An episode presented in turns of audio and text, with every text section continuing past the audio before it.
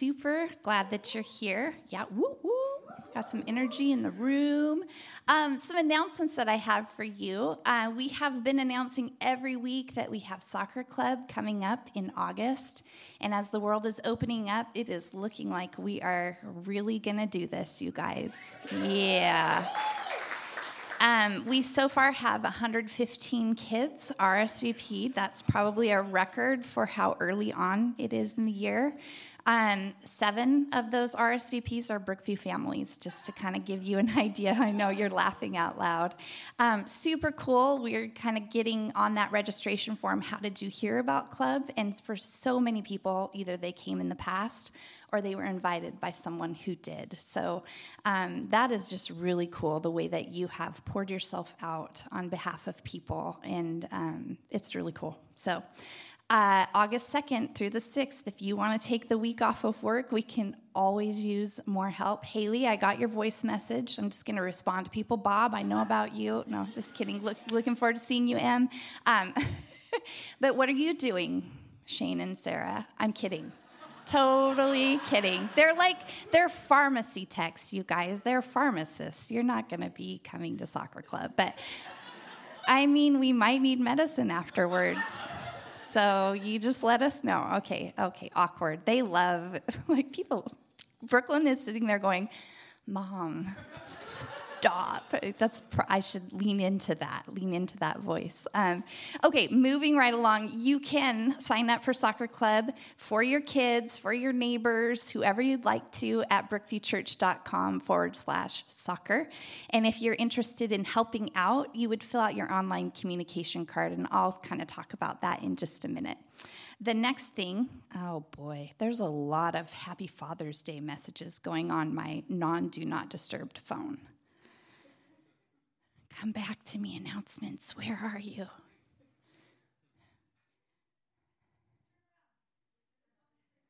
I mean, you guys always have really good ideas.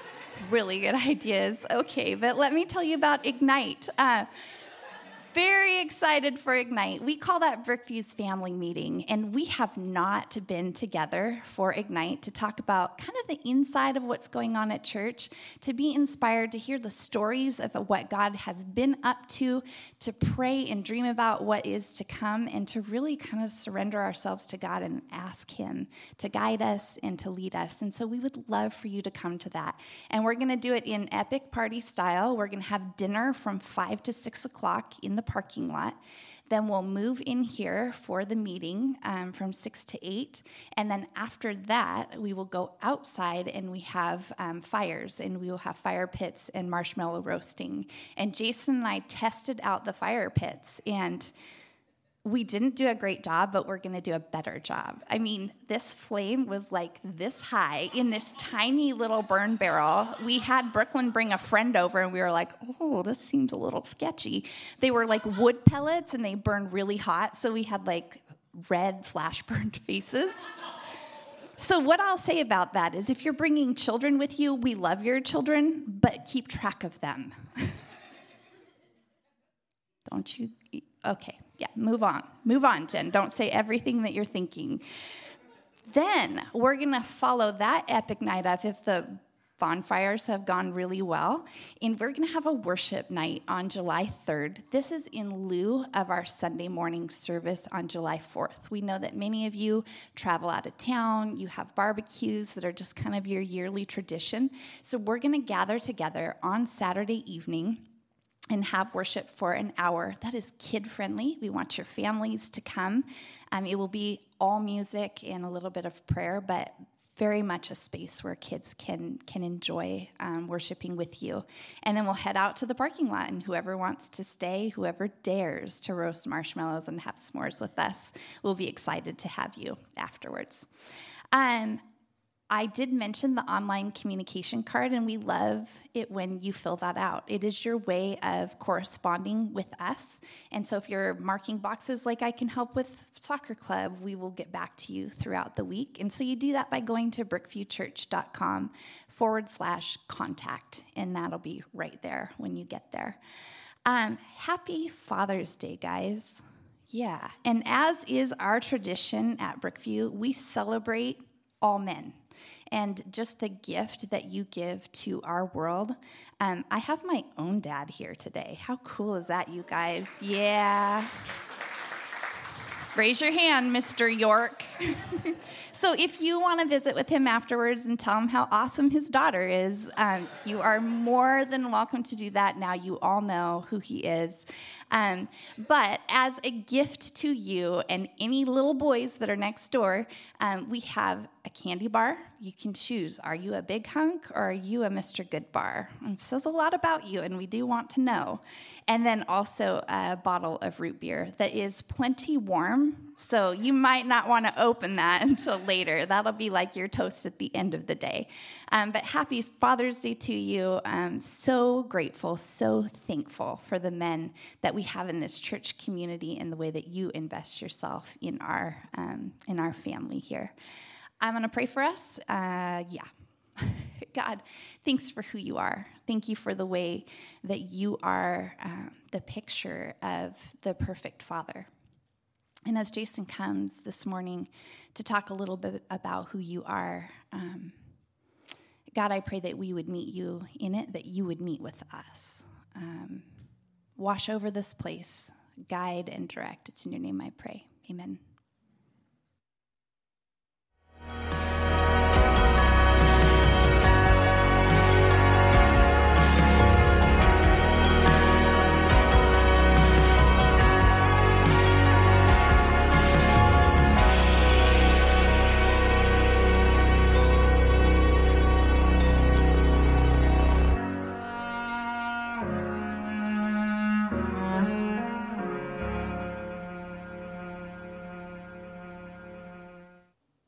Have you ever had a situation where life is really not what you want? But it doesn't seem like it's going to change. Like maybe the doctors have given you a prognosis. And of course, you, you pray for a miracle. You pray and pray for a miracle, but your body is, is not supposed to get better.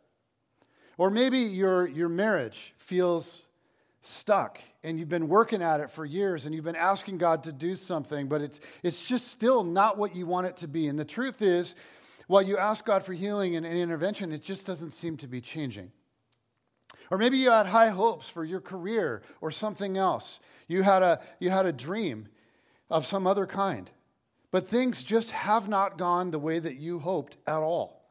And though you have prayed and prayed, there is no sense things will get better. Is this like a super inspiring way to start a message? You guys all fired up right now? You just feel encouraged? It's kind of heavy. And, um, and so I just want to say, like, if you're visiting with us, and there are actually several of you visiting with us today, I just want you to know normally, I'm hilarious. so today's weird. Um, but today, I, I, I want to get real um, because this is real life. Stuff happens. Like you want something to get better and it gets worse. You, you, ask, you ask God to make it better and it gets worse. This is real life. This happens every day. And this happens, you guys, to good people. People who love God and people who serve Him and people who honor Him well. And yet life comes with disappointment. It, it, pain and disappointment aren't like reserved for the bad people. You know, and they're not reserved for people that, that lack faith. Because, oh man, like serious bouts of disappointment actually test our faith, right? So, when you inevitably encounter some kind of overwhelming disappointment, when something in your life is really not what you want, and you, and you fear that it may only get worse, how do you handle disappointment well? Like, as followers of Jesus, how do we walk through disappointment? Is there a way to anchor our spirit to our Father in heaven? Is there a way to continue, just continue to live with peace and hope? Um, last week, we started this series that's going to take us all the way through the summer, and we're calling it The Way of Jesus. And we're looking at his teachings, but also at his example. And today, we are going to look at a very, very famous moment. It's Jesus, the night before his death, begging God in prayer. And I find this to be one of the most emotional, and honest scenes of Jesus' life. at least, you know, that's recorded for us in the scriptures. It's interesting what isn't recorded in the scriptures. Because, like, by the time Jesus is an adult, his father Joseph is gone. He's not in the picture. He, he had died. And, and we're not told about that event. When you think about it, like, what was that like?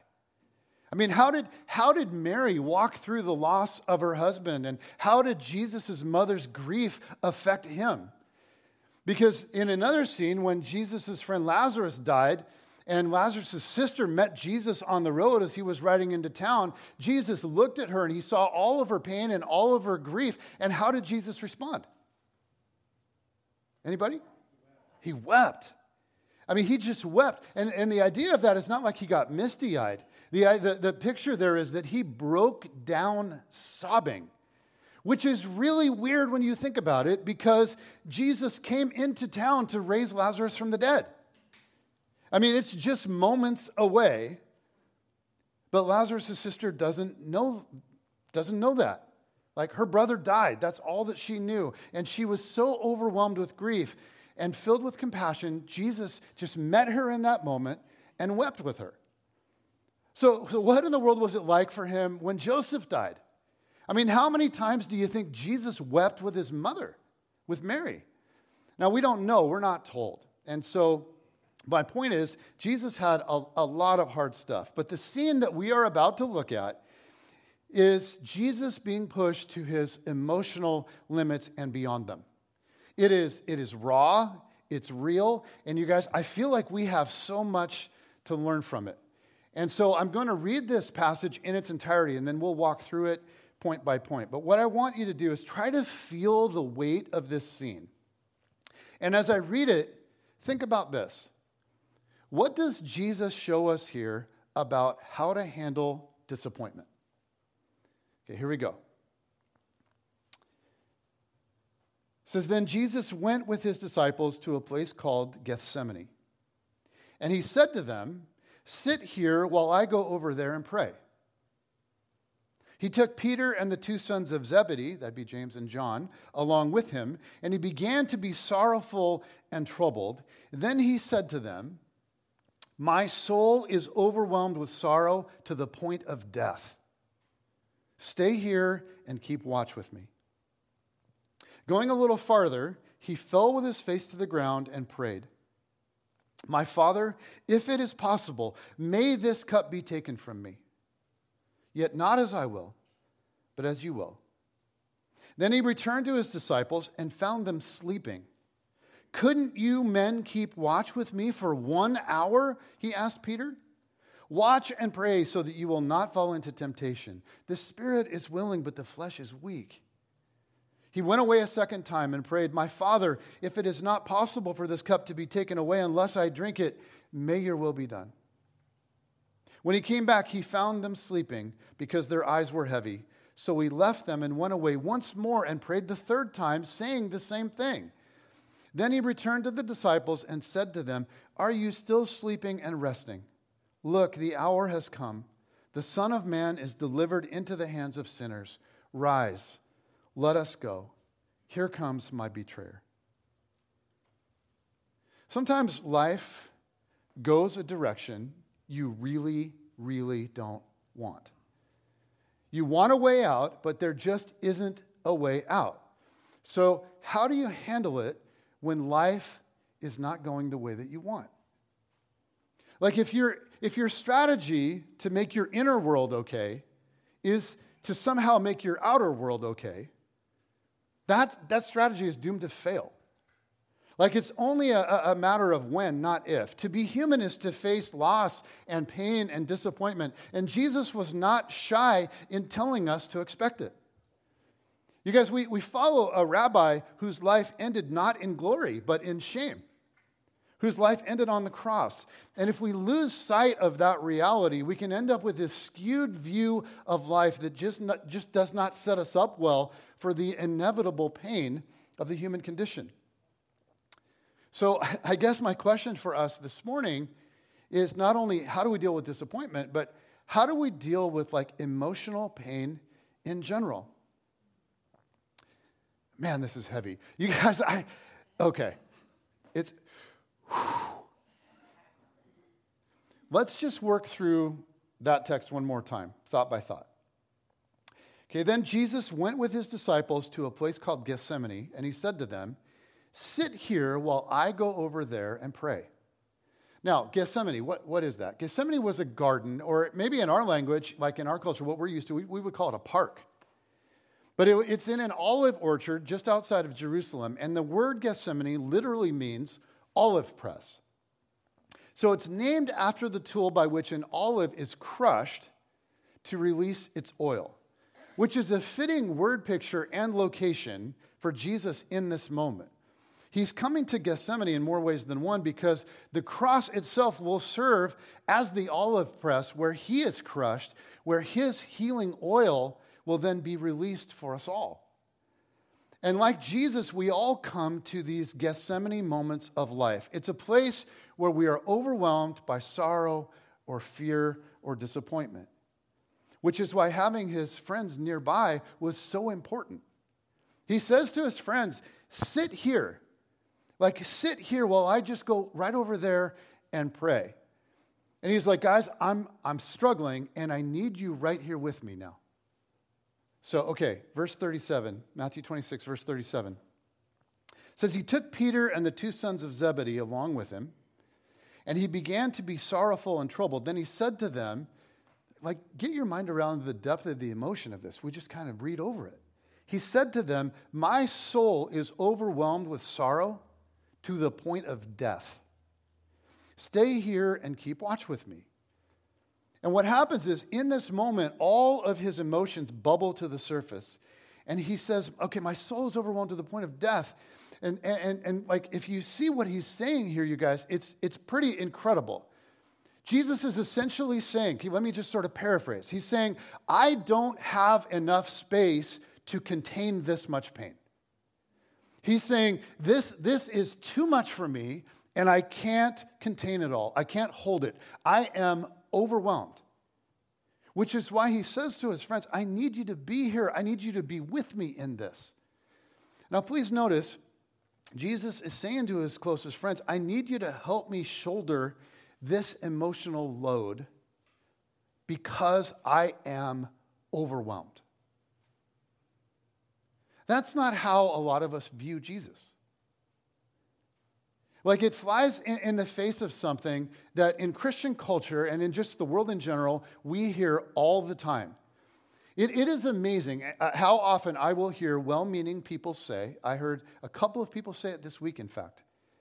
They will say, Well, you know, the Bible says God will never give you more than you can handle.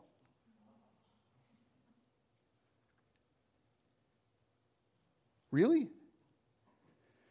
I've studied the Bible a lot, I've read it, and it turns out, you guys, get this the Bible does not say that. It doesn't say that. Now, there is a, a place, now, like nowhere does it say that. There, the only thing that is like even remotely close to that is in the book of First Corinthians, and it's, it's in the context of facing temptation. And okay, and I'll read, it for, I'll read it for you word for word. Here's what Paul says Paul says, uh, No temptation has overtaken you except what is common to mankind. And God is faithful. He will not let you be tempted beyond what you can bear. But when you are tempted, He will also provide a way out so that you can endure it. Okay, so when you are tempted, if you look to God, He will show you a way out. But this is in no way saying that in your life, you will never face anything that is beyond what you can bear. What Jesus is saying to his friends here, guys, he's saying, I don't have enough emotional space to contain this much pain. This is too much for me. I can't contain it all. I can't hold it and I'm overwhelmed. And so, John and James and Peter, I need you guys. I need you to be here and be with me in this. I need you to help me shoulder this. Now, what does this say for our own human need for community in pain? Verse 39. Going a little farther, he fell with his face to the ground and prayed, My Father, if it is possible, May this cup be taken from me. Yet not as I will, but as you will. And, and notice the agony and desperation here. Like the, the metaphor of, of cup here was a, a, like a first century idiom, sort of a first century way of saying, you know, your allotment of pain and suffering in life.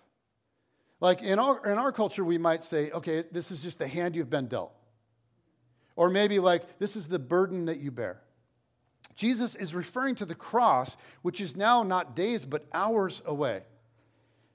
If there's any other way, God, than this arrest and sham trial and shame and torture and blood and death and darkness at multiple levels, if there is any other way, God, but whatever you will. Then he returned to his disciples and found them sleeping. Couldn't you men keep watch with me for one hour? He asked Peter. And of course, sometimes we can't rely on even our closest friends because they don't understand or they have their own thing that they're dealing with. And, they don't mean to let us down, it just, it just happens. Jesus pleads with them. Watch and pray so that you will not fall into temptation. The spirit is willing, but the flesh is weak. And then he fixes his gaze once again on his father. He went away a second time and prayed, My father, if it is not possible for this cup to be taken away unless I drink it, may your will be done. And notice he's starting to shift here a tiny bit. It's the same basic prayer, but there's more openness now to whatever God has for him. Verse 43 When he came back, he again found them sleeping because their eyes were heavy. So he left them and went away once more and prayed the third time, saying the same thing. Then he returned to the disciples and said to them, Are you still sleeping and resting? Look, the hour has come, and the Son of Man is delivered into the hands of sinners. Rise, let us go. Here comes my betrayer. Okay, here comes my cup to drink. And we know the story. You, you guys, there is so much that we can learn from Jesus here because the truth is, we all experience Gethsemane moments. We all face times when it's, it's, there's a cup that is ours to drink. Now, before we, okay, before we dive in and, and analyze Jesus' response in this moment, which we're going to do in a minute because I think it's amazing, um, there are at least four other responses to this same cup that are worth pausing to consider. Okay, other people that are facing the same thing kind of by proxy through Jesus. And the first is the response of Peter. If you keep reading the story, when the soldiers come to arrest Jesus, what does Peter do? I heard fights. What else did I hear? Yeah, he goes all Braveheart, right? And he pulls out his sword and he just starts swinging and, and he fights and he cuts off the ear of the servant of the high priest, right? And Jesus says, Ah, for Pete's sake. and then, and then, and then, and then he goes over and he heals the guy's ear. Did you guys know that that's where that comes from? totally, it totally is.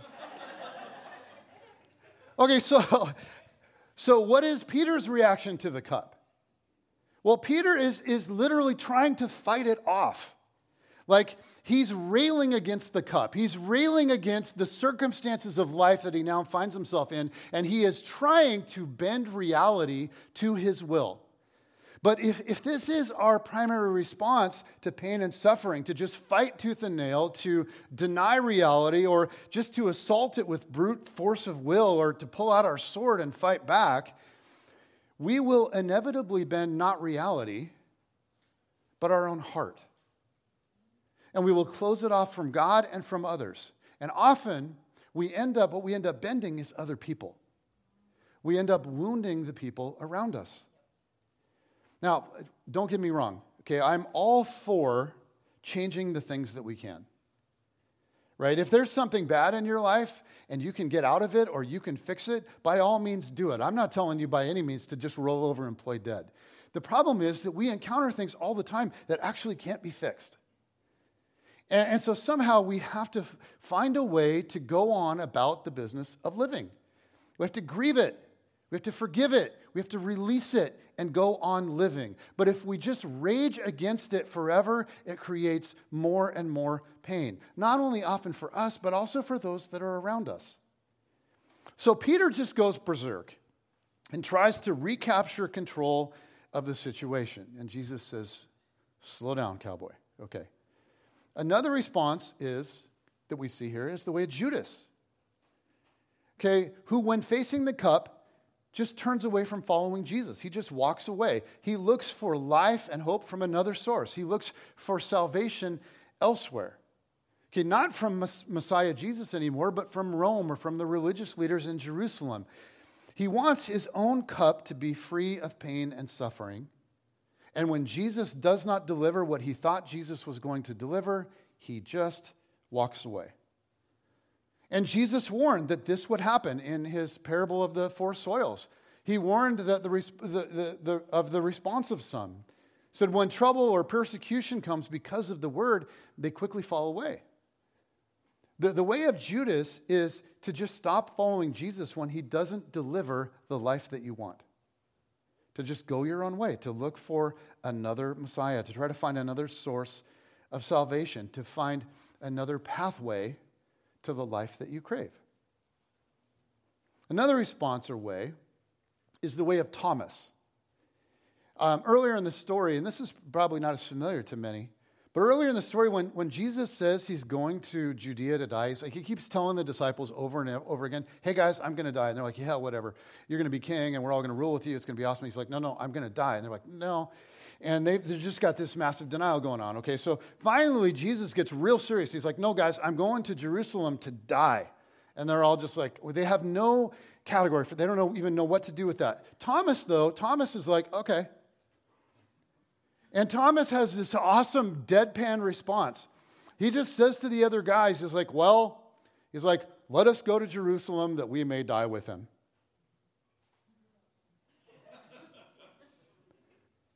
Thomas is kind of like, I love Thomas because Thomas reminds me of me a lot.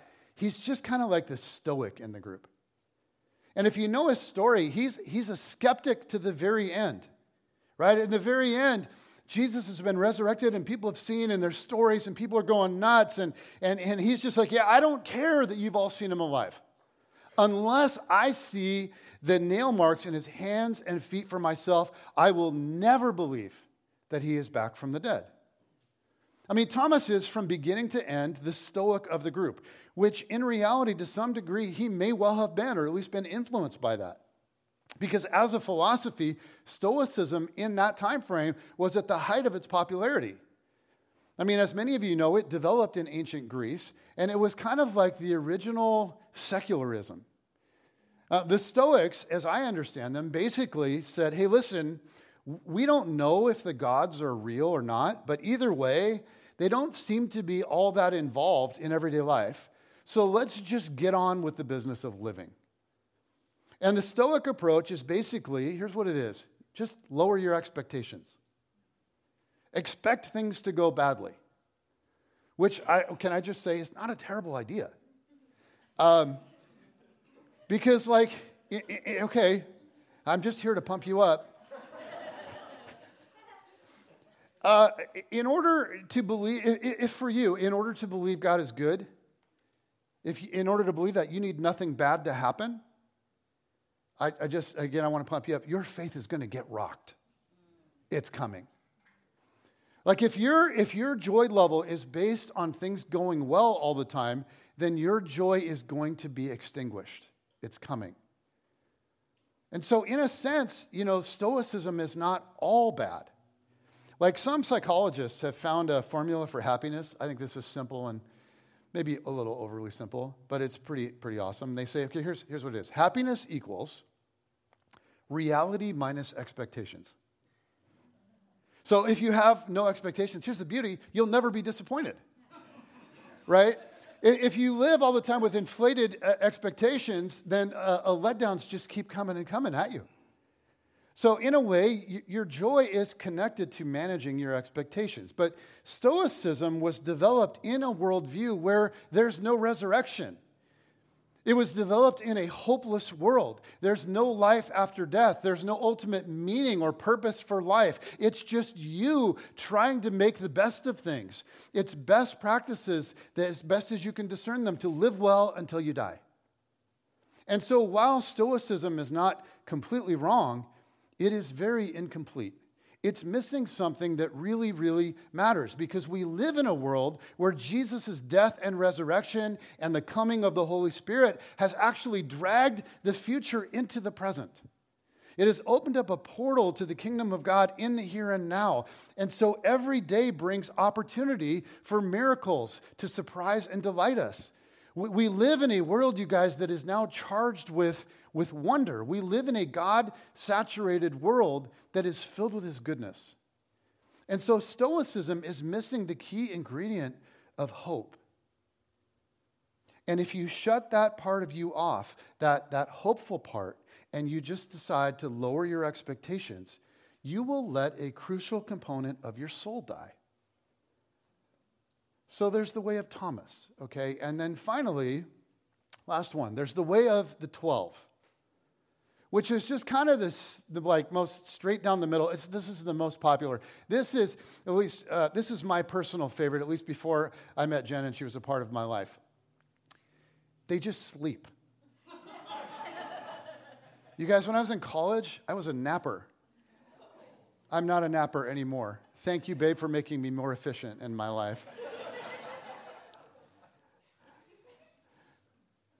accountability. It's a good, good thing. But for many of us, sleep. This is like this is like our MO when things get sad or when things get hard. We just sleep. Now, for some, it's literally just like sleeping all the time. For others, we, we numb our pain by, by escaping. We just dive headfirst into our cultural narcotic of choice, be that work, or eating out all the time, or busyness, or travel, or sexuality, or Netflix, or scrolling Instagram right? But instead of facing the pain, we find a way to sleep through it. We find a way to escape. And yet, none of these four responses are the way of Jesus. He doesn't fight against the cup like Peter. He doesn't decide to give up and go his own way like Judas. He doesn't go the way of stoicism like Thomas. And he doesn't choose sleep or escape or distraction. What does Jesus do? He goes to his Father again and again and again in prayer. And, and I think that his prayer, really, when we think about it, we've read this so many times, it's familiar, but it is, it's different than what we would expect it to be. Like it's, it's raw and it's honest and it's emotional. And there are three very simple things that we see in Jesus' prayer. And the first is Jesus gives God his feelings. And we read, we read that line My soul is overwhelmed with sorrow to the point of death. No, notice with Jesus, there's no filter here. He's just raw and uncut. There's no editing happening. He tells it like it is.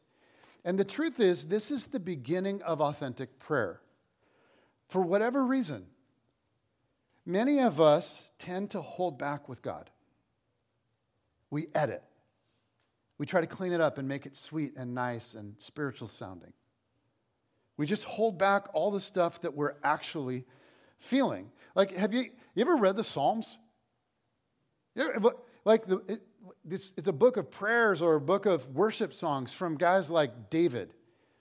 You guys, the Psalms are filled with terrible ideas and bad theology. Like, if you read the book of Psalms and you're like, I need a word today, and, you know, it's just like, God, torture my enemies. You know, it's just like, it's got all this bad, like, but the point of Psalms is it's honesty, right? It's not perfect ideas. I mean, the Psalms can be shocking. They're filled with all this raw emotion. It's unedited, unpolished, just real feelings from real people. It's men actually saying, God, make my enemies suffer and crush their children. The stuff that makes us go like, whoa, what? That's in the Bible? But, but they are raw human feelings that are in the moment. This is people sharing how they actually feel. And being human means that we have good feelings and we have ugly feelings. We have stuff like revenge and hate and anger with enemies. Sometimes we feel like God has abandoned us, like He's let us down. and we're confused and we're angry with him and we feel betrayed. Those, you guys, those feelings are real. And, and they're there whether we're honest about them or not. So pretending that they don't exist, all that that does is create distance from God. God wants us to come to Him with the real stuff. Prayer, guys, prayer is not a place to be good. Prayer is a place to be honest. And in Gethsemane, Jesus gives God his feelings. And the cool thing about my prayer and your prayer when we pray is that Jesus gets it. Like he had all the same kinds of feelings that you've felt. He knows. He's been angry. He's been scared. He's been hurt. He's been abandoned. He's been mistreated. He's been confused. He's been cold and hot and tired, and he can, he can relate to all of it. As the author of Hebrews wrote, For we do not have a high priest who's unable to sympathize with our weaknesses. We have one who has been tempted in every way, just as we are, yet he did not sin.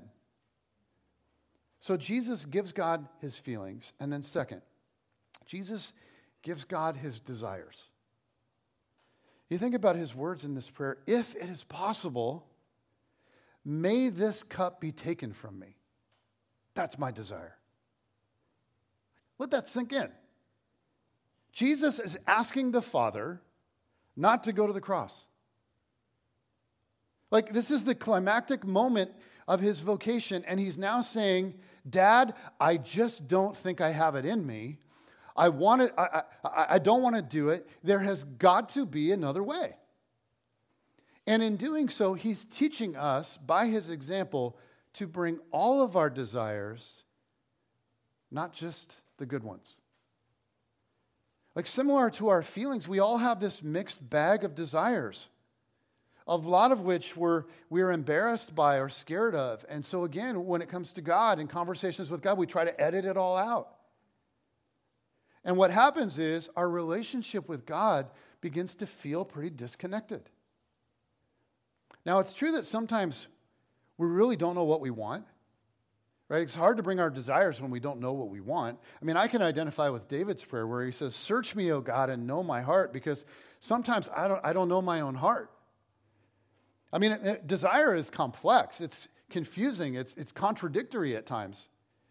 But Jesus gives God all his desires, good and bad. There's no filter. You guys, this could, for some of you, this could revolutionize the way that you pray. I mean, what, like, what if we just took the filter off and got honest. So Jesus gives God his feelings, he gives God his desires, and then finally, and this is huge, Jesus gives God his trust. That iconic line not as I will, but as you will. If it's not possible for this cup to pass from me, then okay, your will be done.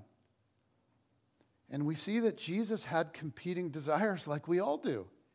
He desired not to suffer. He really desired not to suffer, to not go through all that he knew was coming. But his even deeper desire was for his Father's will to be done, to live in his Father's presence and for his pleasure. Now, here's my guess. My guess is that if you have the Spirit of God in you, you wrestle with a very similar tension all the time right? You, you want certain things in your life, like you really want them, but at the same time, you want God's will done and you want to be close to Him.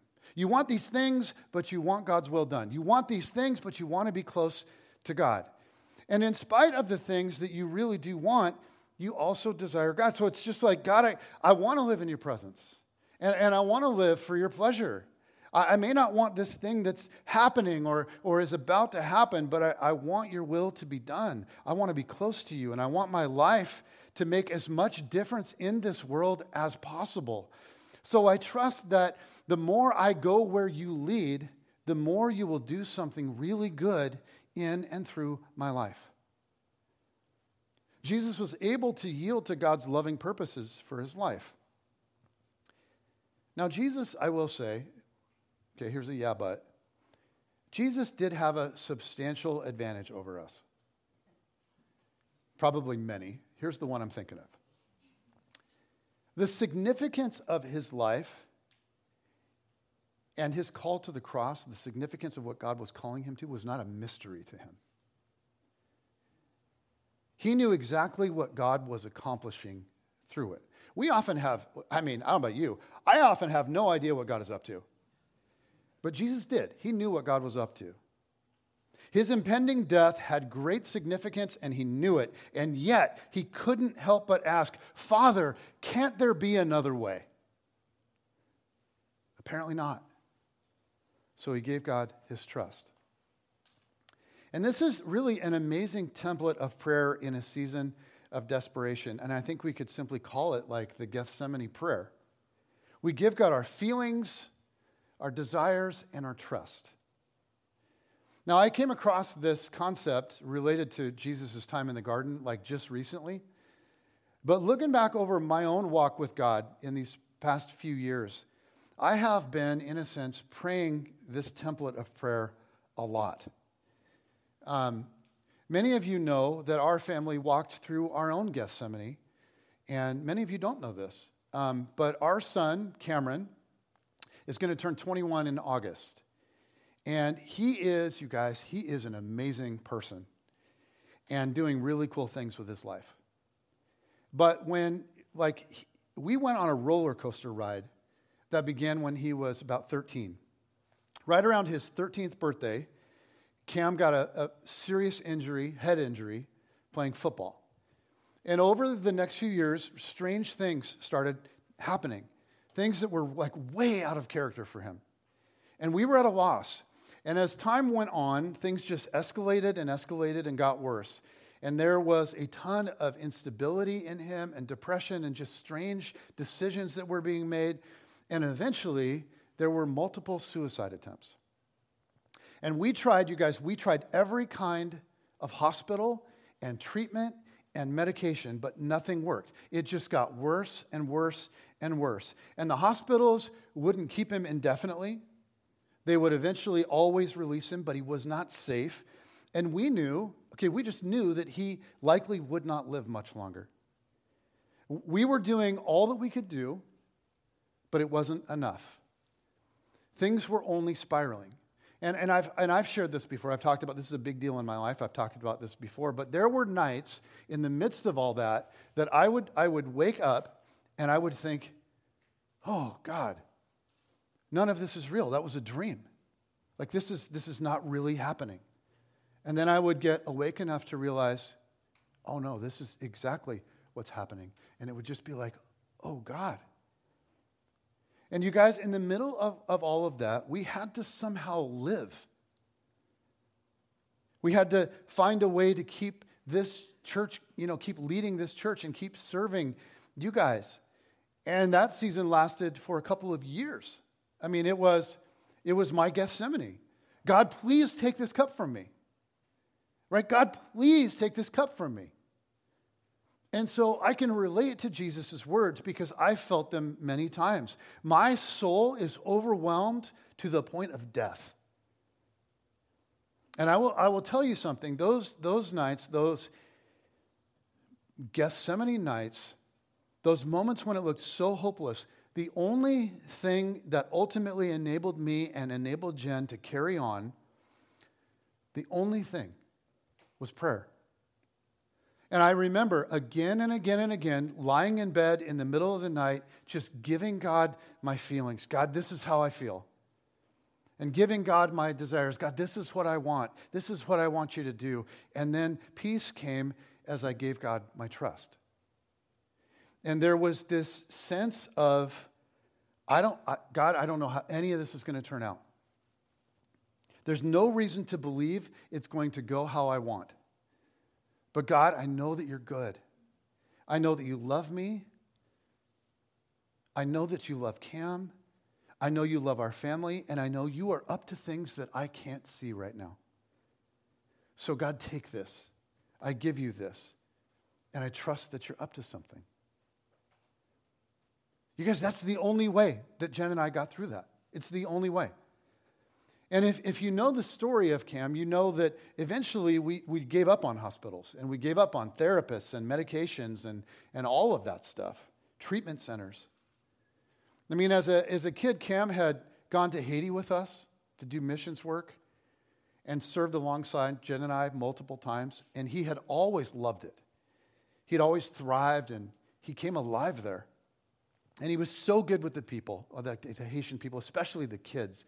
And so Jen just had this incredible idea. She ran it by me and then she ran it by Cam. She's like, Cam, what, what if you just moved to Haiti and tried something totally different?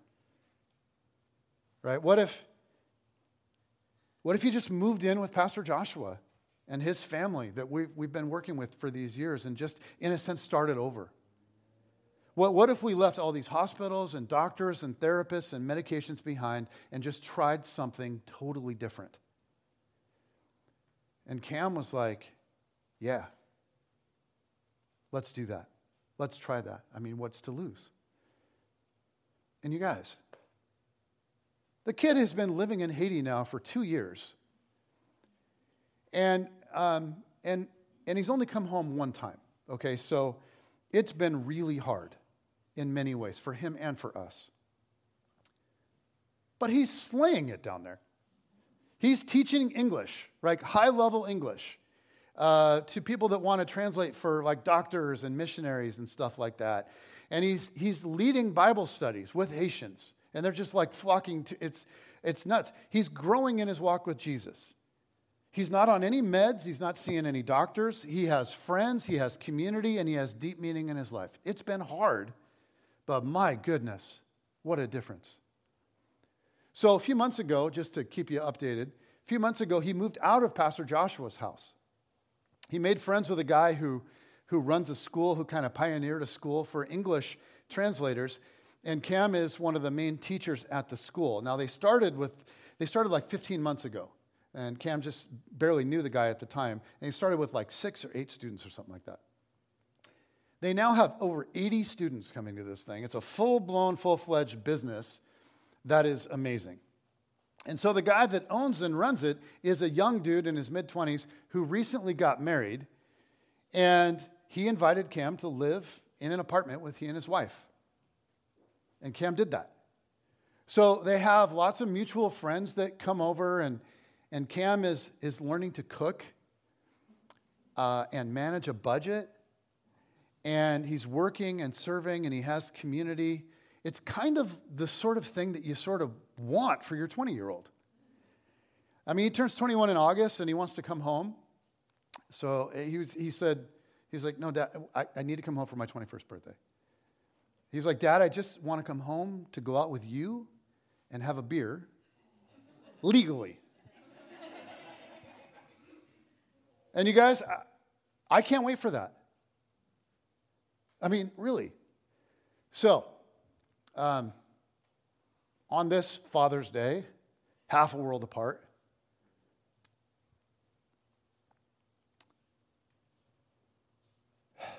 I'm going to tune you guys out for a second. I just want to say, Cam, I'm so happy that you watch my sermons. And uh, if you're watching right now, which I bet you are, I just want to say, I'm so proud of you.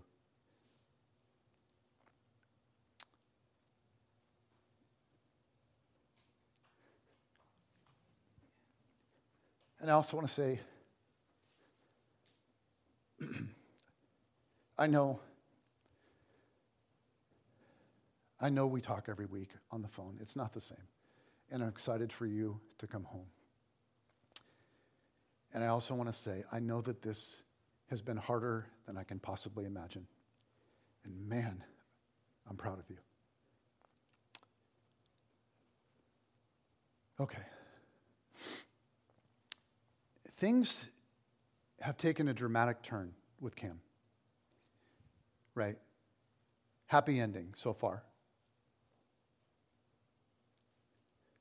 But can we get real again? Many things don't work out this way. We had people that would come along, well meaning Christians that would come along. I think they were trying to encourage us in the middle of all this, and they're like, You know he's going to be fine, right? I'm like, No, I don't know he's going to be fine, and neither do you. Shut your pie hole. It's not helpful. It's not real. Many things don't work out this way. It doesn't get better. Things don't change. And so, what then? Well, Jesus gave God his feelings, his desires, and his trust. And then you go, okay, well, how'd that work out? Well, he was crucified.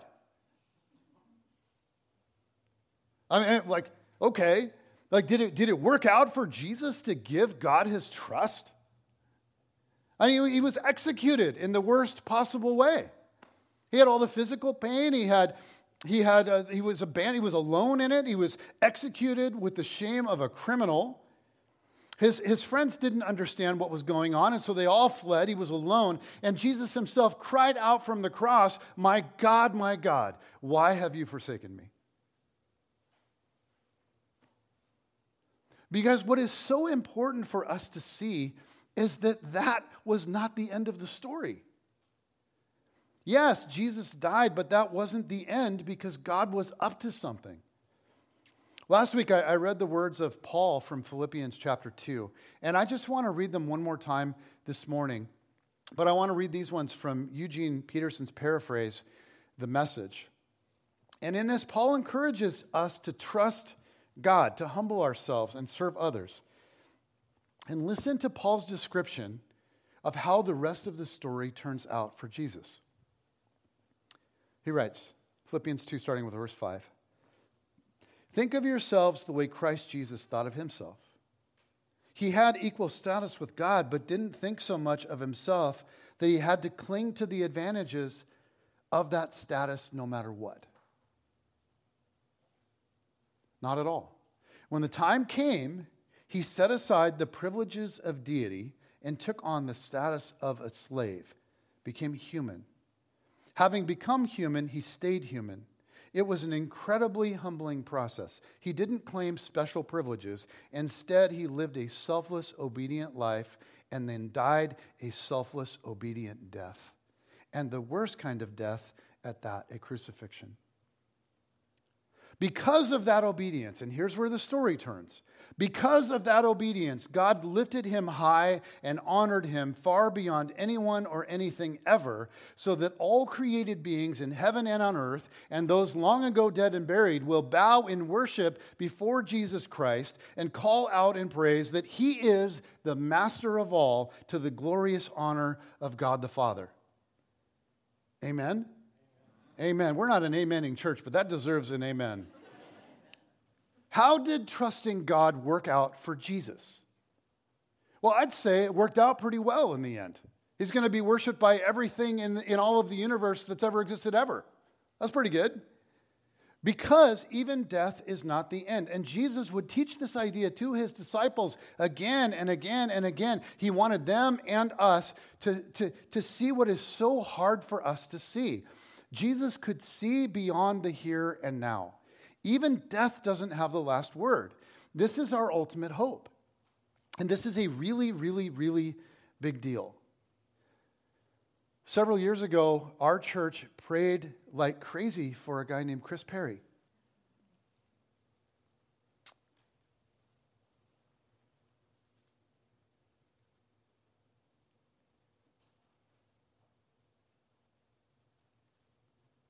Guy in his early 30s had cancer. And we prayed and prayed and prayed, God, take this cup. But Chris died. And he left behind a wife and two beautiful little girls. It was a Gethsemane time for many of us. And Chris died. The thing is, God is not finished with the story, though. It's not finished with the story for, with Chris or for those Chris left behind. I mean, Jesus would teach again and again in all kinds of different ways. You guys, I'm telling you, God is up to something more beautiful than you can possibly imagine. And the reality is, however your story ends, whether it ends with applause or execution as it did for Jesus, God is waiting there God is waiting for you there in your Gethsemane, like below the surface. And either way, the invitation for you and for me is to meet with God in our own Gethsemane when we encounter it, in our own olive press, in the things that we want out of, but there's no way to get out of. He, he's waiting for you and me to just give him our feelings and our desires, and above all, our trust. Because he's more than just a good rabbi who has like a helpful template for how to navigate emotional pain. He's the one who went to Gethsemane of his own free will for you and me, and Jesus was killed. Yes, like he was executed by the state, but he chose it. I mean, think about this scene. He could have got up in this story and said, okay, this is too much. And he could have walked right out of Gethsemane. He could have walked right back home to Nazareth and probably been just fine. Most likely, he would have lived a long life and had a very nice career as a rabbi. Instead, he chose to give his life to take our pain and our suffering on his shoulders, to draw our sin to a focal point in his body, to drink the cup that should have been ours, because that's what love is sacrificing on behalf of those you love and not walking away. Jesus is love. And because of that, he is more than worthy of our trust. Father in heaven, I, I, thank you for just the realness of this story. I thank you that it's, that it's in the Gospels, that it's in many Gospels, not just one.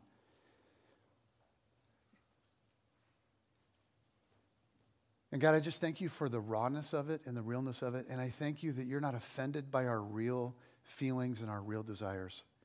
That what you desire most is to simply walk intimately with us and oftentimes we feel like we've got to just get it all cleaned up and we've got to get it all fixed so that we can come to you in prayer, not realizing that it's in the brokenness of, of authentic prayer that often you do some of your best healing. And so, God, I pray that um, for any of us that are kind of in a Gethsemane, a Gethsemane season right now in life, God, I pray that you would meet us. I pray that you would meet us powerfully. And I pray that you would continue to just infuse us with with hope and infuse us with, with life. God, we need you. Jesus, we need you. And I'm so thankful that when I am working through all of this stuff as I have over the years, you get it. Because you took on flesh and you lived. You lived in this mess just like, just like I am. So, God, thank you. Thank you for making the way. Thank you for the example. Thank you for the hope that we've been given through Jesus.